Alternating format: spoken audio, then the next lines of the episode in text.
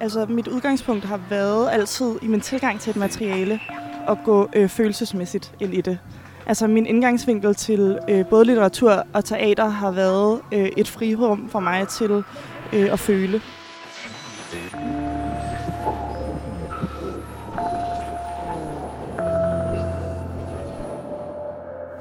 Du lytter til Akt 1 bagom radiopodcast, hvor vi forsøger at tale lidt om nogle af de hørespilsværker, som vi har sendt ud igennem tiden. Og jeg hedder Niels Erling, og i dag der skal jeg tale om og med Amanda Linea Ginnman, som sidder her ved siden af mig. Hej Amanda.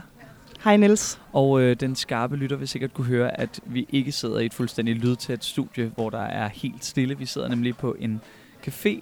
Det er en meget, meget varm august. Det må man sige. Dag.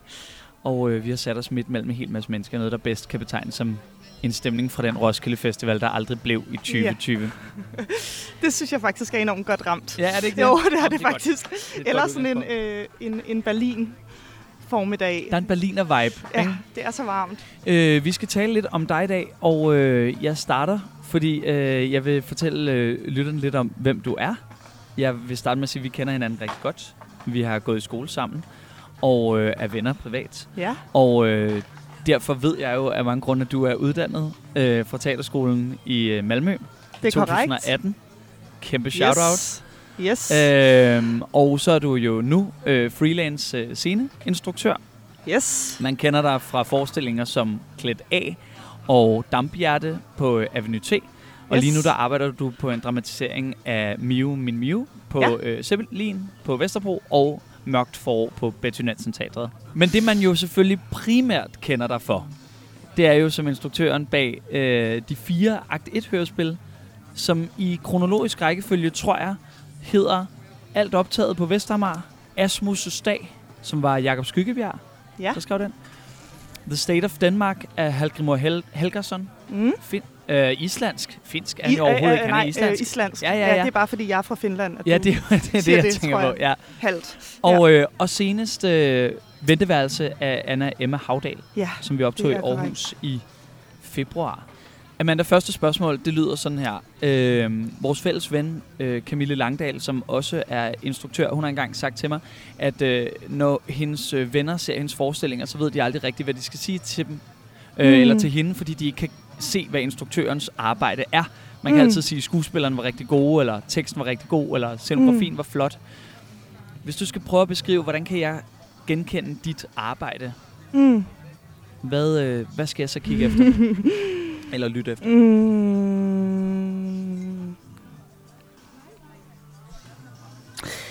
Jeg tror, at det veksler lidt alt efter, om man lytter til nogle af de her radioværker, jeg har lavet for jer, fordi det jo er nogle forholdsvis stillede opgaver. Altså man får både en tekst og et hold og forholdsvis kort prøvetid og en lydscenograf, som jo også præger det i meget, meget høj grad. Og så om man går i teateret og ser nogle af de forestillinger, som jeg ligesom har sat mit eget hold til og har konceptualiseret fra bunden. Men min gode ven og dramatiker Sonja Ferdinand sagde til mig i går, at hun var ved at læse en biografi om Cathy Ager. Ja. Og så sagde hun, at hun synes, at der var nogle ting, som folk sagde om hende, som hun godt kunne genkende i mit arbejde, som var en utrolig mærkelig kombination af meget, meget stor følsomhed, næsten... for stor følsomhed nogle gange, og så samtidig lidt en grovhed og tjuskethed og sådan lyst til også at smadre det hele samtidig. Så måske en sjov, mærkelig kombination af noget meget sensitivt og noget ret sådan groft og brutalt, tror jeg, nogen vil sige. Jeg har jo set meget af det, du har lavet, og hørt selvfølgelig de podcasts, du har lavet for os, og jeg genkender også den her følsomhed faktisk i dit arbejde. Det er noget, jeg altid har været enormt jaloux på i det, du laver, at du virkelig har access til det. Hvordan tager det sig ud, og hvordan får du det frem i dit arbejde? Jeg tror, at det har været mit udgangspunkt. Og jeg tror, altså mit udgangspunkt har været altid i min tilgang til et materiale at gå følelsesmæssigt ind i det. Altså min indgangsvinkel til både litteratur og teater har været et frirum for mig til at føle, faktisk. Mm. Og det har taget enormt lang tid at formalisere den indgangsvinkel og gøre det til en faglig ting som instruktør, så det ikke bare er et intuitivt rum, hvor jeg på en eller anden måde forholder mig sanseligt eller følelsesmæssigt til et materiale, men går mere, formmæssigt eller intellektuelt ind i det. Mm. Så det er sådan, det er min indgangsvinkel til fascination af kunst på et eller andet niveau, tror jeg. Mm. Jeg tror, at det første, jeg gør i rigtig mange tilfælde, hvis jeg sidder med en tekst eller et materiale, det er, at jeg læser det med mine egne følelser og mærker, hvad det aktiverer. Og så tager jeg fat i dem, og så kan jeg på en eller anden måde bruge det som, så kan jeg tage de følelser og kigge på, hvad det siger om en større struktur på et eller andet niveau. Og så kan jeg på en eller anden måde forstørre hvad, hvis jeg for eksempel bliver meget, meget anfægtet af, eller ked af et materiale, eller synes, at ideen er dårlig, for eksempel. Så kan jeg lytte til, hvorfor får du den her sådan vrede i kroppen, eller sådan kederlighed i kroppen over den her forfærdelige tekst, du skal lave nu. Nå, det er fordi, at jeg synes, den har et helt vildt dårligt, eller den har et blik på kvinder, som jeg er uenig i, for eksempel. Så allerede der har jeg et eller andet udgangspunkt for det koncept, der så på en eller anden måde skal lægges ned over teksten. Mm. Men jeg tror, den kederlighed vil blive i materialet, også selvom at, i scenesættelsen, så bliver en kritik af en given tekst. Giver det mening? Ja, det giver rigtig god mening. Men jeg har skammet mig over den følsomhed i mit materiale nogle gange, så det er meget interessant, at du siger, at du misunder den. Hvorfor har du skammet dig over den? Fordi jeg tror nogle gange, at de ting, der kommer lettest eller kommer først til en som kunstner, at de ting, man kan tro er det lette at gøre. Så derfor kan jeg føle, at jeg snyder, hvis det er den måde, jeg vælger at gå til et materiale på. Mm. Man føler altid, at man skal gøre alt det, man er allerdårligst til. Ja, altså også helt vildt meget. Ja, det har jeg i hvert fald følt meget, og det er også det, der, som jeg synes, vi i vores sparringsrum som to instruktører, der er så meget forskellige, kan bruge hinanden lidt til. Altså at legitimere nogle af de ting, hinanden er god til, fordi vi lidt misunder dem. Mm.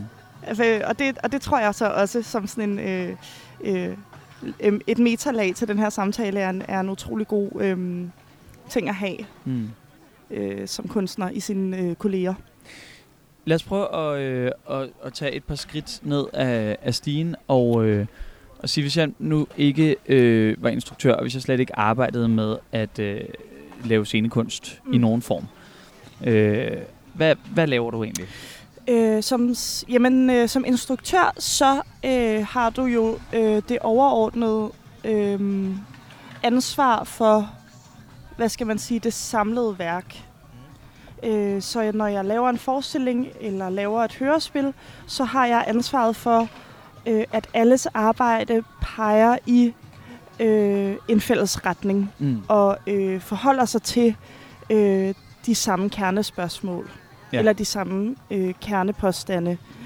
Ja. Så mit job er ikke at bestemme alt, men det er mit arbejde at pege alt i samme retning. Ja. Vil jeg sige. Director, som det jo så fint hedder på engelsk, ikke? Altså en, der peger retningen. Ja, klart. Og hvordan gør du det? Altså hvad er sådan en helt basismetode fra start til premiere? Mm. Det er meget, meget forskelligt fra værk til værk.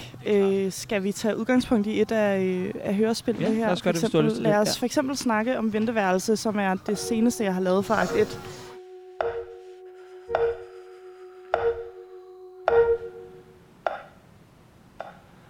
Har du egentlig fået den der vaccine mod livmoderhalskræft? Det er altså lang tid siden. Nå, det er godt. Det er bare sådan nogle ting, man kommer til at tænke på, du ved. Også efter alt det med Susanne, ikke? Den beskytter altså kun mod HPV. Ja, ja. Jeg må bare ikke lige huske, hvad det hed, vel? Du skal huske at få nogle grøntsager med hjem. Der er simpelthen så mange tomater i år. Og squash. Det er nu ærgerligt, at du bor så langt væk. Mor, jeg er glad for at bo i byen. Men det ville være lettere, hvis du havde en bil, ikke? Jeg har da ikke noget at bruge en bil til. Nu må vi se. Det kan også være, at du kan overtage den ene af vores. Det er jo ikke sikkert, at jeg kommer tilbage på arbejde igen. Mor. Ja, jeg ved godt, man skal tænke positivt og alt det der. Men man hører så meget, ikke? Det er altså bare en biopsi, mor. Der får jeg jo udleveret en færdig tekst af dig, og som Anna Emma så har skrevet. Og så får jeg ligesom til opgave at iscenesætte den. Så der skal ikke udvikles på tekster, der skal ikke genereres, hvad skal man sige, tale fra bunden. Det er denne tekst, jeg skal iscenesætte. Så sætter jeg mig ned med den, og så forholder jeg mig til... I det her tilfælde er det sådan en meget... Anna Emma Havdal er jo uddannet filmmanuskriptforfatter, og hun skriver meget naturalistiske tekster, og den her Venteværelse er en meget naturalistisk tekst. Det vil sige, det er ikke en tekst, der forholder sig til karakterernes indre.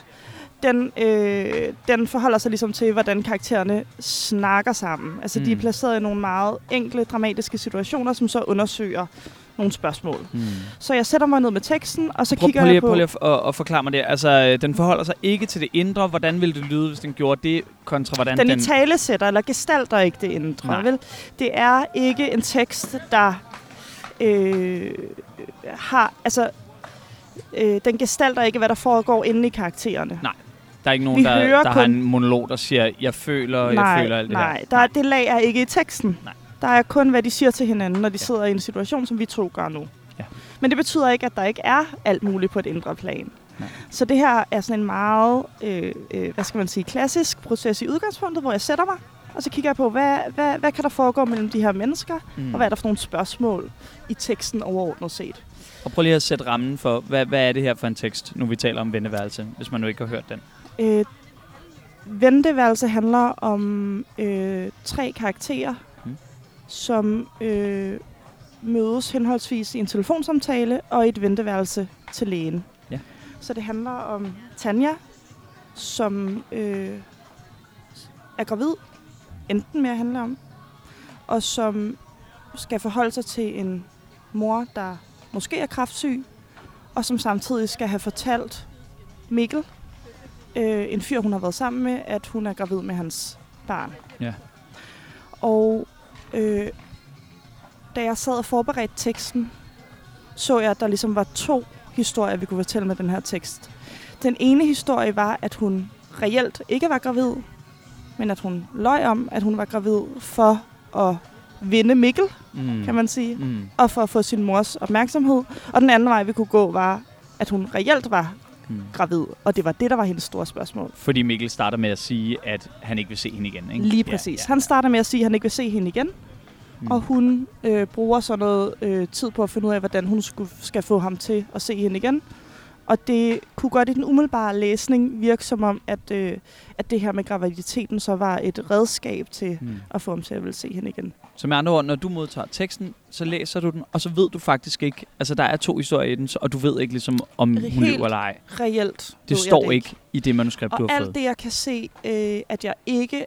Altså, når jeg kan se sådan, denne her version kunne vi også lave, men jeg ved godt reelt, at det ikke er det, dramatikeren har tænkt. Så er jeg meget bevidst om, at jeg går aktivt imod teksten, kan man sige. Så det kan man også gøre. Der kan skabe nogle sindssygt spændende ting også. Virkelig, virkelig. Ja. Men her, der var jeg ligesom lidt i tvivl om, hvad var ligesom mest interessant, og hvad her Anna Emma har tænkt. Så det gik vi i prøverum med den første dag. Ja. Og det skal lige siges, vi har 2 prøvedage på Agtet. Yes. Så der er ikke altid tid til, hvad skal man sige, at skabe en hel konstruktion omkring en tekst, der går meget imod teksten. Kan man godt gøre med længere prøveperiode. Men så vi prøvede først en udgave af, hvor hun løj. Hvor hun altså ikke var gravid. Og det var så præcist skrevet, kan man sige, at alle replikkerne lød helt off, kan man sige. Altså, den kunne ikke holde til den fortælling, historien. Nej. Og fik dem faktisk til at blive det ret længe. Fordi der var noget i den historie, jeg synes var spændende at fortælle. Fordi historien om, at hun løg. Ja, fordi så blev Tanja lidt usympatisk også. Ja. Og det kunne jeg af en eller anden grund godt identificere mig med. Men det fungerede simpelthen ikke, og det tog også kraften ud af Tanjas, hvad skal man sige, dilemma, eller sådan hele hendes drive som karakter. Så anden prøve, der I brugte vi på den anden version, som var, at hun reelt var gravid, og der blev, hvad skal man sige, teksten bare helt utrolig klar, og var simpelthen, det lyder så kedeligt at sige, men det er virkelig et kompliment, altså, for det er virkelig svært at skrive spilbar dialog, og sådan god dialog, det er virkelig, virkelig fucking svært at skrive god dialog. Men den spillede bare sig selv, dialogen, det vil sige, at skuespillerne fik så meget ud af den, og den var så musikalsk, og det var bare så tydeligt, at den var virkelig sådan godt orkestreret af Anna Emma til at fortælle den her historie. Hvad så? Hej, det er Tanja. Hallo? Ja. Jeg vil bare sige, at du havde ret. Hvad mener du? I din fornemmelse. Jeg er gravid, og jeg har tænkt mig at få barnet. Så det var sådan, i forhold til arbejdet med teksten, var det vi gjorde, og så handler det så om at orkestrere, hvad skal man sige, hele sådan den dramaturgiske bue i, hvornår siger hun hvad, hvornår skjuler hun hvad, og hvornår rammer hvad hende, og hvad oplever hver karaktererne, og hvad føler de, og hvorfor gør de, som de gør, og så er jeg faktisk sådan en instruktør, som har enormt meget brug for at høre det. Ja. Så det er meget noget med at snakke lidt, og så bare begynde at tage den igennem. Og så høre, hvordan det lyder, og hvordan lyder det med den retning, overordnet retning, jeg har udstukket, som i det her tilfælde var dels, at hun skulle lyve, selvom at det var lidt ulogisk i forhold til teksten nogle steder, at Tanja, som blev spillet af Maria Lacour, skulle lyve hele vejen igennem, frem til hun sagde, hun var gravid. Eller frem til, at hun sagde, at hun var bange og ensom, og sådan noget, som er sådan en bekendelse, der kommer til sidst. Og så... Så var det meget den første dag at finde ud af, om den version fungerede, det gjorde den så ikke. Og så dag 2 at gå med den anden, hvad skal man sige, version, som så fungerede. Og hvad var det så? Jo, så sætter jeg mig og lytter til det. Og så er det sådan en... Altså det der er med dramaturgi, der er jo sindssygt meget håndværk i det. Og det handler rigtig meget om at forstå en progression og forstå, hvordan... de forskellige lag spiller sammen, altså hvordan Ingevilds lyddesign understøtter eller arbejder imod de her karakterer, hvad det skal sige osv. Men i sådan et prøvelokal, hvor du skal gå hurtigt, så er det meget noget med for mig at sætte mig i en stol og læne mig tilbage og bruge en eller anden form for musikalitet til at finde ud af om, hvad skal man sige... Altså fordi det er naturalisme, det her, til en vis grad, så simpelthen om jeg tror på deres reaktioner, om det lyder menneskeligt, om det lyder... Vi er jo enormt tunede på en eller anden, på en sjov måde, som mennesker til at høre om noget følelsesmæssigt er off. Og hvis det er off, så skal man jo som instruktør bare forholde sig til, om det er det, man arbejder med, og hvorfor. Eller om det på en eller anden måde skal have sådan en... sådan en normalitet i sig, på en eller anden måde. Og det, så justerer vi til og tuner ind og prøver at være meget præcise omkring at italesætte. Fordi det er ikke alt... Altså, det er jo det, der er så vildt i sådan et teaterrum. At fra at høre om noget og off, og så til at lave omsætningen, til at kunne italesætte det. Noget, der er så komplekst til en skuespiller, så skuespilleren forstår det og kan rette sin replik til. Det er jo det, der er hele kunsten. Det er meget det, der er arbejdet med sådan en her tekst, hvor vi vælger at gå så blidt på en eller anden måde og understøttende til den, som vi har gjort med Anna Emma Havdals tekst i Venteværelse. Og hvordan, altså hvordan, jeg kunne godt tænke mig at komme helt ned på det meget konkrete niveau, ja, ikke? Ja. Inde i det her rum med kaffen og papirerne. Ja. Du sidder og lytter, ja, og du hører en reaktion, og du tænker, den er, for at bruge dit eget ord, off. Den er off. Den holder ikke. Mm. Siger du så, skuespiller, din replik, den er simpelthen off? Eller hvad er retorikken omkring det her? Hvordan, okay, hvad kommer man så? Jeg oplever, nogle gange kan alle høre, at der er noget, der er off. Ja. Så er det enormt vigtigt, at det bliver italesat. Ja. Så jeg oplever, at et arbejdsrum, som er ærligt og reelt, er super godt. Ja. Fordi så kan, lad os sige, Maria sige, det giver jo ikke mening, hun bliver så, at hun råber der. Nej. Og så kan jeg sige, nej, det var meget off. Ja. Lad os prøve, at hun forsøger at skjule sin vrede mere. Ja. Fordi så det giver lidt bedre mening i forhold til det rum, de sidder i, og hvor de er med hinanden, osv. osv. Og så kan der jo være nogle gange, at der er ting, som skuespillerne ikke selv kan høre. Mm. Og det er også derfor, det er vigtigt, at der er en instruktør. Fordi man kan jo ikke høre det, når man står i det selv. Mm. For deres arbejde er jo også meget at slippe, kan man sige, og være i situationen. Mm. Og der handler det, der er det jo ikke så vigtigt, at det var off, hvis du forstår. Der er det vigtigere, hvad vi skal sætte i stedet for. Så der vil jeg som regel bare sige, jeg kunne godt tænke mig at prøve, at hun begynder at græde på den replik. Fordi nu er det så, nu er hun så langt ude, at det gør så ondt, at lad os se, hvad det gør. Mm. Og så tester man det af, og så er min erfaring faktisk, at alle kan mærke det, når den er der. Mm. Næsten altid. Med mindre, at man arbejder, jeg arbejder med et andet materiale, som er svært, som ikke skal mærkes så meget. Mm. Men når man arbejder så meget med noget, der skal være så organisk, og sådan, så synes jeg tit, at man, så er det en god rettesnor, når alle ligesom lidt også kan mærke, at der var den. Ja. På en eller anden måde. Så det er noget med ligesom, at både ligesom kalibrere de forskellige skuespillere i forhold til hinanden, så alle spiller for det, du siger med at pege i den samme retning, ja, og tage lyddesigneren med i det her vel også, altså at det udtryk, du vælger, ja, om det så er totalt tæt på realisme, eller ude i en eller anden kæmpe stilisering, men er i hvert fald, at alt er på samme niveau. Ja. Eller at hvis det ikke er på samme niveau, at det i hvert fald er meget bevidst, at det ikke er. Ja, og de er tunet ind i hinanden. Ja. Og så er det jo så, at hvis det var film, vi lavede, eller at hvis vi arbejdede med et radiodrama, vi klippede til sidst, så ville det jo være perfekt, når nu lytterne hørte det. Ja. Men her har vi en helt anden situation, og der er meget mere på spil. Ja. Fordi der har vi jo nogle virkelig modige og dygtige skuespillere, som vi har haft de her prøver, og vi har lavet alle de justeringer, og de har noterne i deres manuskript. Og så sker der nemlig noget, der skubber dem ind et helt andet sted. Ja. Og det er, at der kommer et publikum på. Ja. Og så går de op, og så skal de ligesom genskabe den her fintunede system, kan man sige. Mm. Men der er et publikum, som jo sender en hel masse energi op imod dem, og som, det er, som de altid også vil blive påvirket af. Og hvad gør det, og hvordan arbejder du med det? Det er meget, meget forskelligt, oplever jeg, hvordan skuespillere reagerer på det, og hvordan mennesker reagerer på det. Og jeg prøver ligesom, at, hvis det er nogle skuespillere, jeg kender, så ved jeg også, ligesom, hvad publikum gør ved dem. Mm. Og så ved jeg også, hvor vi måske skal forsøge at lægge nogle ting i forhold til, hvad der vil ske, når publikum kommer på. Mm. Men som regel, så er det jo skuespillerens arbejde at holde fast i det værk, vi har lavet. Mm. Og når det så igen er sagt, så får det som regel mere liv og dybde, oplever jeg faktisk, når der kommer et publikum på. Fordi det også er, det der er vores kunstform, og det der er skuespillernes kunstform, og det de reagerer allerbedst på. Ja.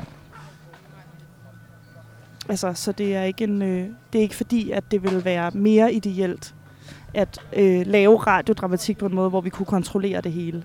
Altså, pointen er netop også, at det er det, der er det spændende, og det, der er værdien i live-hørespil og teater.